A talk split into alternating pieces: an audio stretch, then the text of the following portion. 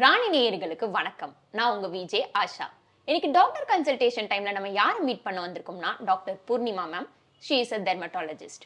So வாங்க skin ரிலேட்டடா பல ப்ராப்ளம்ஸ்க்கான ஆன்சரை மேம் கிட்ட கேட்டு தெரிஞ்சுக்கலாம். ஹலோ மேம், வணக்கம். ஸோ ஃபர்ஸ்ட் வந்து நம்ம ஸ்கின்னை எப்படி கிளியர் அண்ட் கிளீனாக வச்சுக்கிறது ma'am? Ah, question is very simple. ஆனால் இது வந்து ஒரு ஒரு ரெண்டு ப்ராடக்ட் போட்டோம், மூணு ப்ரொசீஜர் பண்ணோம், கிளியராக வச்சுக்கிறோம் அப்படிங்கிறது கிடையாது. இட்ஸ் இட்ஸ் ஒரு பேசிக்கான லைஃப் ஸ்டைல். நம்ம எப்படி சாப்பிட்றோம், எப்படி தூங்குகிறோம், என்னென்ன பண்ணுறோம், ஒரு எக்ஸசைஸு, நம்ம பேசிக்கலாகவே ஒரு நாள் ஃபுல்லாக என்ன பண்ணுறோம் அப்படிங்கிறது தான் நம்ம ஸ்கின்னும் சரி. ஸ்கின் வந்து it is just in reflection of நம்ம உள்புறத்தில் இருக்க ஆர்கன்ஸ் எல்லாம். ஸோ இதை ஒரு க்ரீம் லோஷன் அப்படின்னு சொல்கிறத விட ஒரு நல்ல ஆகாரம், maybe diet, exercise and food, இது எல்லாமே கம்பைன் அண்ட் ஒரு ஃபிக்ஸ்டு ஸ்லீப் டைம், இது இருக்கும்போது தான் அடுத்த ஸ்கின் கேருக்கே போக முடியும். இப்போ க்ரீம்ஸ் அண்ட் ப்ராடக்ட்ஸ் பற்றி பேசணும் அப்படின்னா, எவ்வளோக்கு எவ்வளோ சிம்பிளாக வச்சுக்கிறோமோ அவ்வளோக்கு அவ்வளோ ஈஸி. ஒரு பத்து சீரம், ஒரு ten step skin care routine அதெல்லாம் அவசியமே இல்லை. ஒரு நல்ல ஃபேஸ் வாஷ், நம்ம ஸ்கின் டோன் என்ன, நம்ம ஸ்கின் டைப் என்ன அப்படின்னு தெரிஞ்சுட்டு அதுக்கேற்ற ஒரு கிளென்சர், ஒரு மாய்ஸ்சரைசர். ஏன்னா ஒவ்வொரு தடவையும் ஃபேஸ் வாஷ் பண்ணும்போது நேச்சுரலாகவே நமக்கு சுரக்கிற எண்ணெய், அதாவது அந்த மாய்ஸ்சர்டாக வச்சுக்கிறதுக்கு அதை ஸ்ட்ரிப் ஆஃப் பண்ணிடும். ஸோ அதை ரீடெயின் பண்ணுற விதமாக, திரும்ப ரெப்ளனிஷ் பண்ணுற விதமாக ஒரு மாய்ஸ்சரைசர், சன் ப்ரொடெக்ஷன். சன்ஸ்க்ரீன் தான் இப்போது ஒரு ஸ்கின் கேர்லேயே ஒரு ஹீரோ மாதிரி. So sun protection. நைட்டுக்கும் அதே தான், கிளென்ஸ் பண்ணிவிட்டு ஒரு சின்ன ட்ரேஸ் ஆஃப் மேக்கப்பே இல்லாமல், ஒரு எந்த டஸ்ட்டும் இல்லாமல் கிளென்ஸ் பண்ணிவிட்டு திரும்ப அதை மாய்ஸ்சரைசர் போட்டுட்டு, நம்ம ஸ்கின்னுக்கு அந்த நேரத்தில் ஒரு ஆக்னேவோ இல்லை ஒரு பிக்மெண்டேஷனோ அப்போ என்ன கன்சர்னோ அதுக்கேற்ற ட்ரீட்மெண்ட் வந்து ஒரு டெர்மட்டாலஜிஸ்ட் மூலமா எடுத்துக்கிட்டால் ஸ்கின் ஓரளவு ஓரளவில் நல்லாவே கிளியராக இருக்கும்.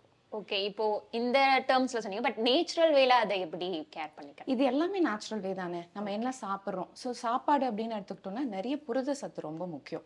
ஏன்னா நம்மளோட டயட்டில், சவுத் இண்டியன் டயட்டில் வந்து ப்ரோட்டீனுக்கு வந்து இம்பார்ட்டன்ஸ் கொஞ்சம் குறைவு. ஏன்னா மேஜராக வெஜிடேரியன்ஸாக இருப்பாங்க.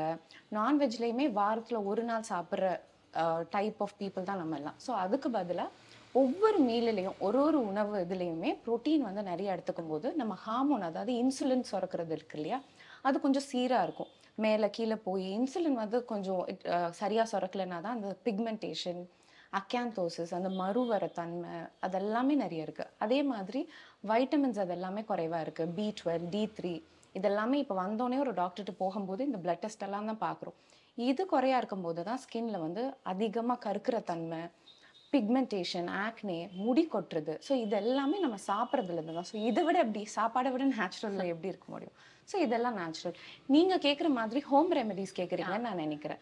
ஹோம் ரெமெடிஸுங்கிறது நீங்கள் என்ன முகத்துக்கு போடணும்னு நினைக்கிறீங்களோ, ஒரு பழம் எடுத்து ஒரு பேக்காக போடணும், ஒரு பப்பாயா பேக் போடணும், அதுக்கு பதிலாக பப்பாயாவை சாப்பிட்ருங்க, அதுதான் சொல்கிறேன். ஸோ நேச்சுரலான just eat your fruits, eat your vegetables. அரைச்சி போடுறதுல பத்து பர்சன்ட் கூட அதோட பெனிஃபிட் கிடைக்காது.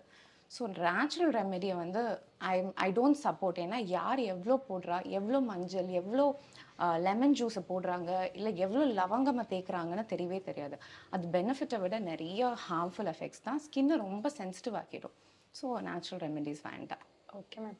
ஸோ இப்போ நிறைய பேரை வந்து டிமோட்டிவே டிமோட்டிவேட் பண்ணுறது அந்த ஆக்னிவாக இருக்குது மேம். அதில் மெயினாக ஆக்னி ஸ்கார்ஸ் வந்துட்டு ரொம்பவே அதிகமாக இருக்குது. ஸோ இந்த ஆக்னி ஸ்கார்ஸை எப்படி மேம் க்யூர் பண்ணுறது? க்யூர் பண்ணுறதை விட ஆக்னி ஸ்காரை வந்து நம்ம, சின்ஸ் ஆக்னி ஸ்காருக்கு நீங்கள் டைரெக்டாக போகிறனால ஆக்னி ஸ்கார் வராமல் எப்படி பார்த்துக்கிறது அப்படிங்கிறது தான் ஃபர்ஸ்ட் பாயிண்ட். ஏன்னா ஸ்காருன்னு ஒன்று வந்துருச்சு அப்படின்னா ஹண்ட்ரட் பர்சன்ட் அந்த ஸ்காரை முழுசாக நம்மளோட உடம்புலேருந்து எடுத்துட முடியாது. அது ஆக்னி ஸ்கார் ஆகட்டும், ஒரு ஆக்சிடென்ட்டுக்கு அப்புறம் வர ஸ்கார், எந்த ஒரு தழும்புமே ஹண்ட்ரட் பர்சன்ட் வந்து எடுக்க முடியாது, எவ்வளோ பெரிய நவீனமான மெஷினோ டெக்னாலஜி இருந்தாலுமே. அதுக்கு வந்து வராமல் பார்த்துக்கிறது தான் முக்கியம். என்ன ஆக்சுவலி இந்த ஆக்னி ஸ்காரில் யூஸ்வலாக எல்லாருக்குமே மென்னில் வந்து பார்த்தாலும் இருக்கும், விமென்லேயுமே நிறைய இருக்குது. வர டைமில், அந்த அடலசன்ட் டைமில், நம்ம பியூபர்ட்டி டைமில் வர ஆக்னேவை மோஸ்ட் ஆஃப் த பேரண்ட்ஸ் வந்து ட்ரீட் பண்ண மாட்டாங்க. இந்த வயசுக்கு ஏற்றது தானே வரும் போகும் அப்படின்னு, வரும் போகும் தான் ஆக்னே செட்டில் ஆகிடும். அது விட்டுட்டு போகிற தழும்பு வந்து ட்ரீட் பண்ணுறதும் ரொம்ப கஷ்டம். அதுக்கு ட்ரீட்மெண்ட் எடுக்காமல் இது பண்ணும்போது, ஏன்னா ஒரு ஆக்னி ஸ்காரை பொறுத்த வரைக்கும் ஒரு க்ரீம் போட்டு சரிப்படுத்த முடியாது. எனர்ஜி பேஸ்ட் டிவைசஸ்ன்னு சொல்லுவோம், லேசர், மைக்ரோ நீட்லிங், இது மாதிரி கொஞ்சம் ப்ரொசீஜர்ஸ் பண்ணால் தான் அதை ட்ரீட்டே பண்ண முடியும். ஸோ வராமல் ப்ரிவென்ட் பண்ணிக்கிறதுலாம் இது வந்து இது. ஸோ ஆக்னி வருது, இந்த சிம்டம்ஸ் வரும்போதே, இந்த டுவெல், தேர்ட்டீன் அந்த மாதிரி ஏஜ் குரூப்பில் வரும்போதே ஒரு நல்ல கன்சல்டேஷன் எடுத்துகிட்டு ஒரு சாதா கிளென்சர்ஸ், ஒரு க்ரீம், அது பண்ணும்போது ஒரு நல்ல உணவு பழக்கம்.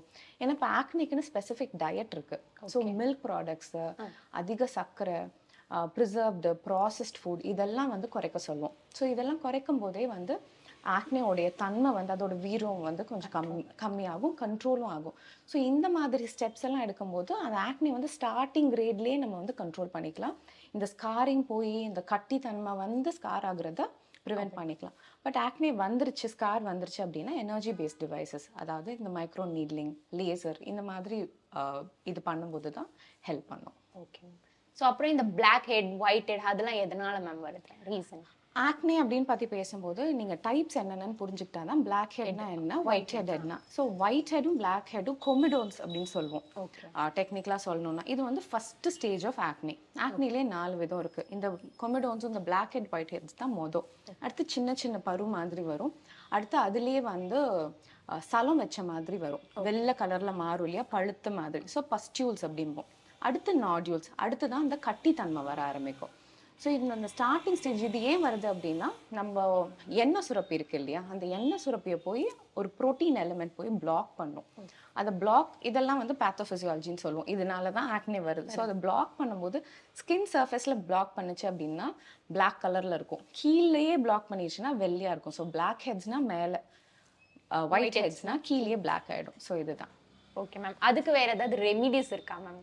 அது ஸோ பேசிக்காக என்னென்னா ஃபேஸ் வாஷ், ஃபேஸ் வாஷ்னு சொல்கிறோம் இல்லையா, சாலிசிலிக் ஆசிட், கிளைகாலிக் ஆசிட் இதெல்லாம் தான் இதோட ஆக்டிவ்ஸ். இந்த மாதிரி இருக்க ஃபேஸ் வாஷ் யூஸ் பண்ணும்போது கொஞ்சம் அந்த எண்ணெய் தன்மையை எடுத்து கொடுக்கும். ஸோ இது போய் அந்த பிளாக் ஆகுறதுக்கு கொஞ்சம் சான்சஸே கம்மியாக இருக்கும். ஸோ உங்கள் ஃபேஸில் இருக்கிற அந்த டெபாசிட்டு அதெல்லாமே கிளியர் பண்ணும்போது ஆக்னே வரதுக்கு கம்மியாக இருக்கும்.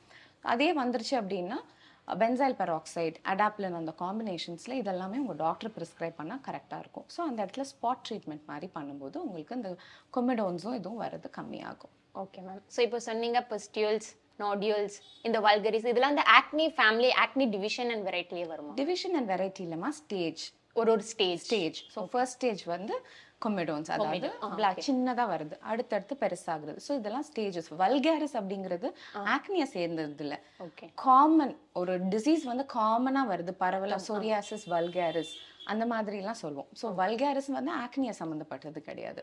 ஸோ இப்போ இருக்கிற டீனேஜர்ஸ்க்கு வந்துட்டு ஈஸியாக அஃபெண்ட் பண்ணுறது வந்து இது டேன் அண்ட் டார்க் சர்க்கிள்ஸ் அப்படின்னு சொல்லலாம். ஸோ இதுக்கு ரெமிடி சஜஸ்ட் பண்ணுவீங்களா? அது என்னவா இருக்கும்?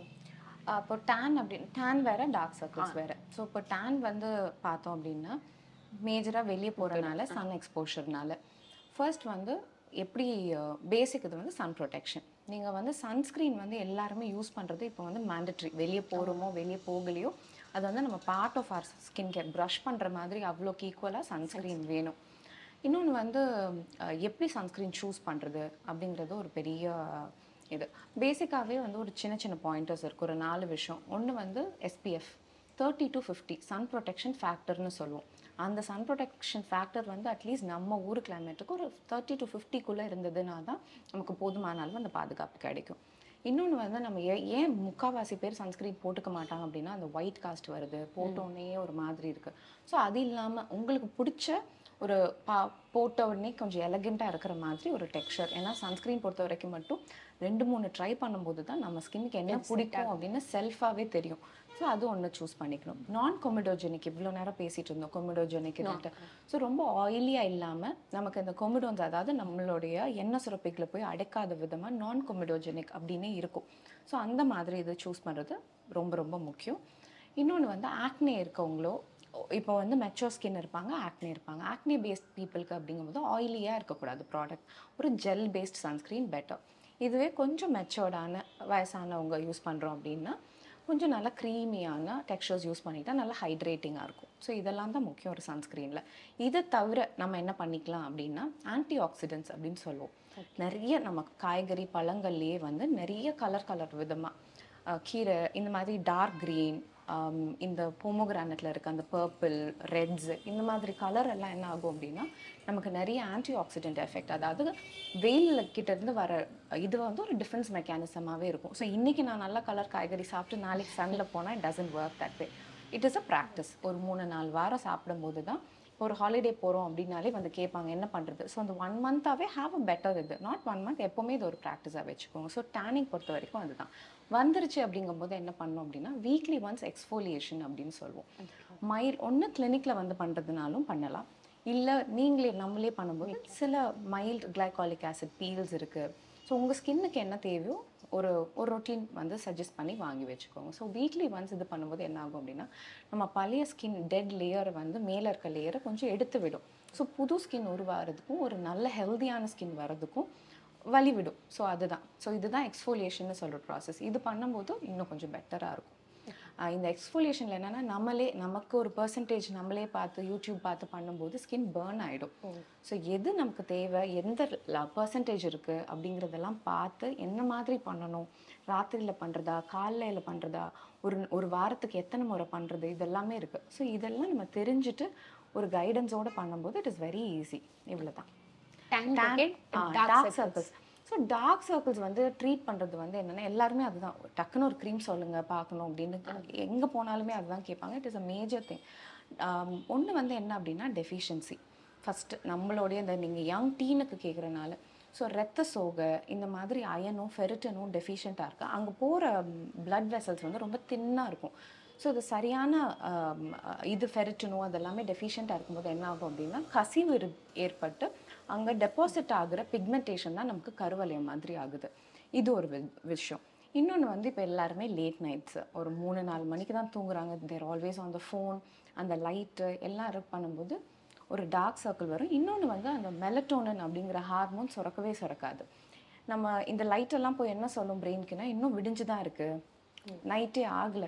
ஸோ இந்த ரிப்பேர் ஹார்மோன், இந்த நம்ம பாடியை ரெஜுனேட் பண்ணுற ஹார்மோன், ஒரு ரெஸ்ட், இது எதுவுமே கிடைக்காது நமக்கு. ஸோ இதெல்லாம் இருக்கும்போது டயர்டான ஐஸு, பஃபி ஐஸு, ஸோ இதெல்லாம் வர்றது ஒரு விதம். இன்னொன்று வந்து என்னென்னா நேச்சுரலாகவே சில பேருக்கு கண்கள் வந்து இன்செட்டாக இருக்கும். இன்செட் ஐஸ் அப்படின்னு சொல்லுவோம். பார்த்தா நமக்கு தெரியும் உள்புறமாக இருக்கும். ஸோ அந்த ஷேடோயிங் எஃபெக்ட் இருக்கும். அவங்களுக்கு என்ன பண்ணாலுமே அந்த பார்க்க டார்க்காக இருக்கிற மாதிரி இருக்கும். ஸோ இதெல்லாம் அசஸ் பண்ணிவிட்டு நமக்கு ஒவ்வொருத்தவங்களுக்கு என்ன தேவையோ அதுக்கேற்ற மாதிரி இது பண்ணலாம். சில கெஃபைன் பேஸ்ட் சீரம்ஸ் இருக்குது, ரெட்டினால் பேஸ்ட் சீரம்ஸ் இருக்குது. பட் இதெல்லாம் யார் எல்லாருக்கும் ஒரே க்ரீம் போதுமானதில்லை. ஜென்ரலாக என்ன நீங்கள் பண்ணணும் அப்படின்னா டெஃபிஷியன்சி இல்லாமல் நல்லா சாப்பிடுங்க. இரும்பு சத்து உள்ள காய்கறிகள், உடனே பேரிச்சம்பழத்துக்கு போயிடக்கூடாது, சுகர் தான் வரும்.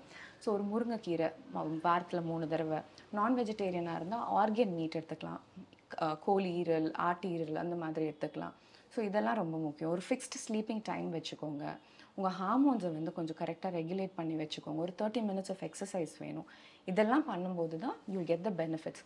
இதுக்கப்புறமா பிக்மெண்டேஷன் இருக்கும்போது vitamin B K based creams அதெல்லாமே வந்து உங்கள் டாக்டர் வந்து உங்களுக்கு ஹெல்ப் பண்ணுவாங்க பிக்மெண்டேஷனுக்காக.